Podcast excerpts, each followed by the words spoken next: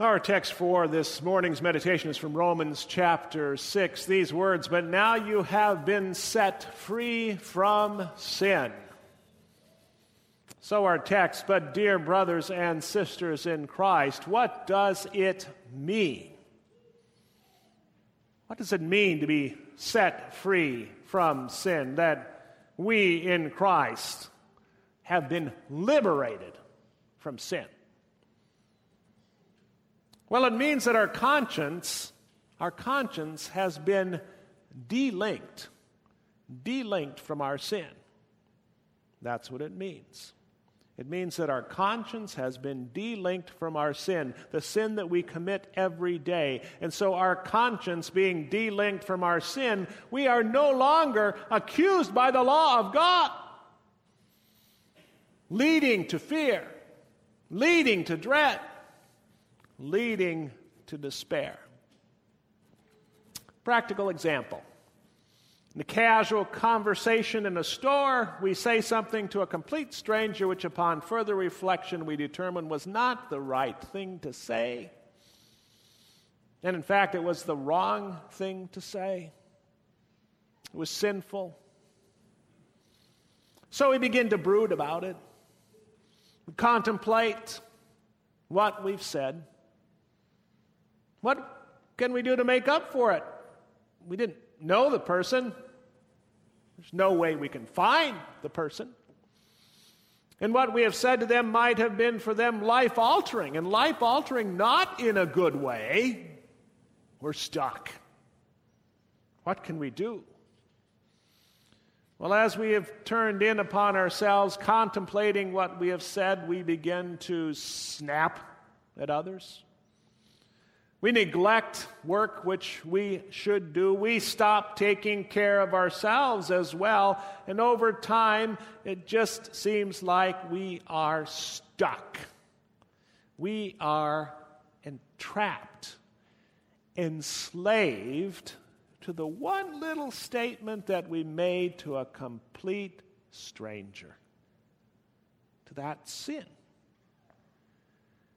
We then begin to think of ourselves as failures, as misshapen, misformed, in some way not fit really for life in this world. I mean, if we can't get the little things right, the tiny conversations with strangers in stores, how can we get the big things right?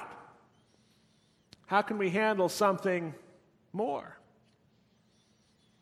We could go on and on and on now, but what I've described and what the Holy Spirit points out for us in Romans 6 is that apart from Christ, apart from faith in Christ and the forgiveness of sin which flows to us daily, hourly, minute by minute in Christ, we are indeed enslaved, enslaved to sin. Our conscience is linked to even the most simple of mistakes. Law of God written on our hearts, amplifying those mistakes, those sins, and they therefore are that with which we need to live every single day of our lives, defining us. But not for those who are in Christ Jesus. Not for those who believe in Christ as their Savior from just such sin. Not for those who would live each day with Christ as, as Lord, with Christ as King, with Christ as the Good Shepherd who restores daily our souls, as we read in Psalm 23. Back to the store, back to the conversation with a complete stranger. Stupid thing said, which in retrospect was the wrong thing to say. For the Christian, for me, for you, it's a simple matter of acknowledging that stupidity that sin, of confessing our sin in our evening prayers and in praying for forgiveness, knowing that in Christ we have been forgiven. Well, what happens then? Our consciences are delinked from that event.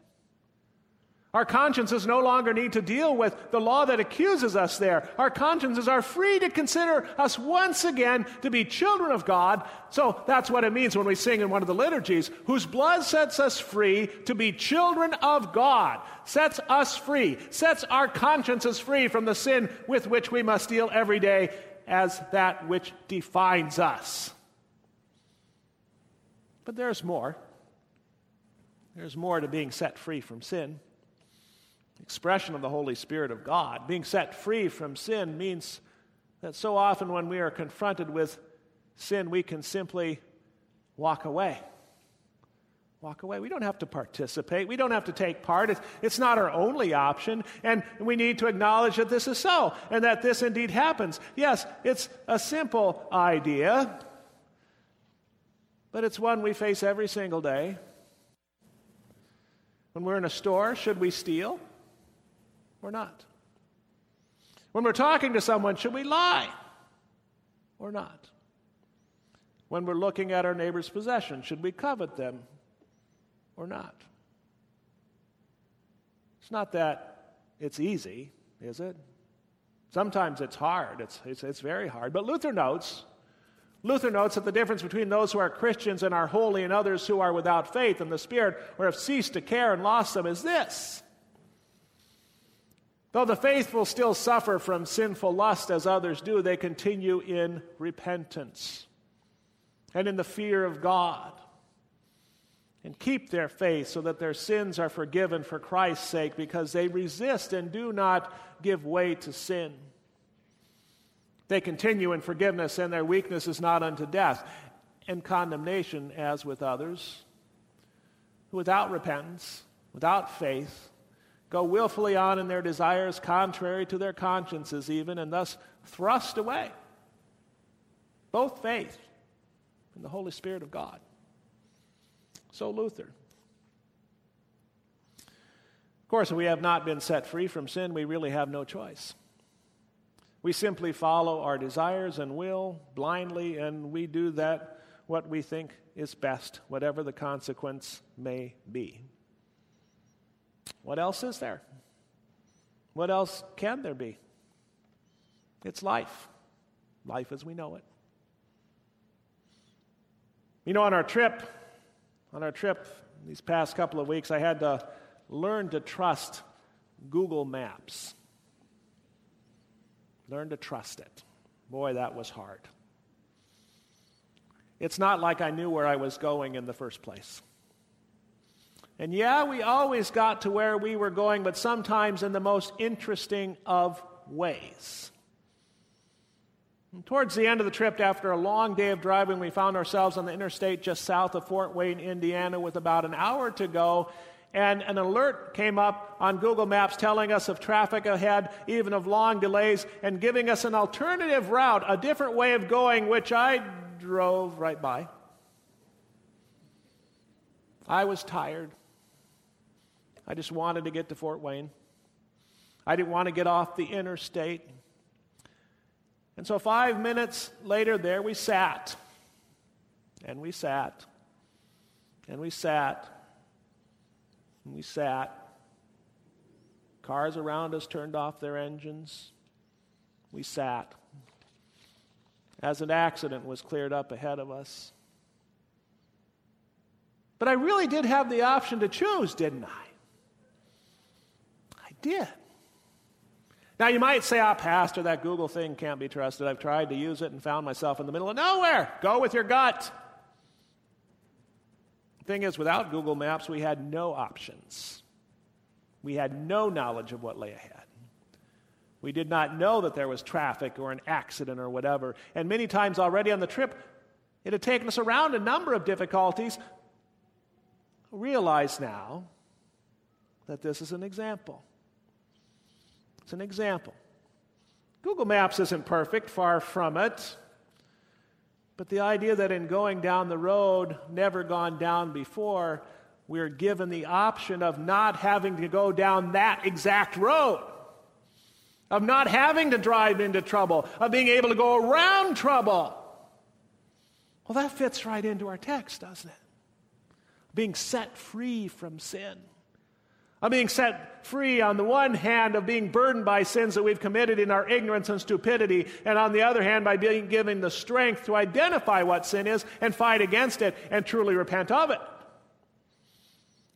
Truly can be a messy thing. So let's simplify. Let's understand our freedom from sin, our daily life of forgiveness in Christ, our life lived by the grace of God, being a life in which daily we travel a road, a road laid out before us by the world But by our side as we travel that road, we don't have Google Maps, but the map laid out for us by the Holy Spirit of God in His Word. A map not connected to the internet electronically, but a map connected to the living God, our loving Heavenly Father, spiritually, who would so often every day as we are faced with sin that lies on the road ahead, lay out for us an alternative route. A route which we may not understand a route which we are hesitant to take, but a route which we are indeed free to take. Free to take. So let's summarize. When the Holy Spirit tells us in Romans 6 that we have been set free from sin, he means, among other things, that we have, on the one hand, been set free from a life lived in guilt and anger and despair, and on the other hand, we've been set free, too, by the guidance of the Holy Spirit, take an alternative route to the one which the world has laid before us. We can do this in Christ. For it is his blood shed for us on the cross, shed for our sin. It is the blood of Christ which has set us free to be people of God. Amen. Now may the peace which passes all understanding keep our hearts and minds in Christ Jesus unto life everlasting. Amen. We rise and sing the offertory.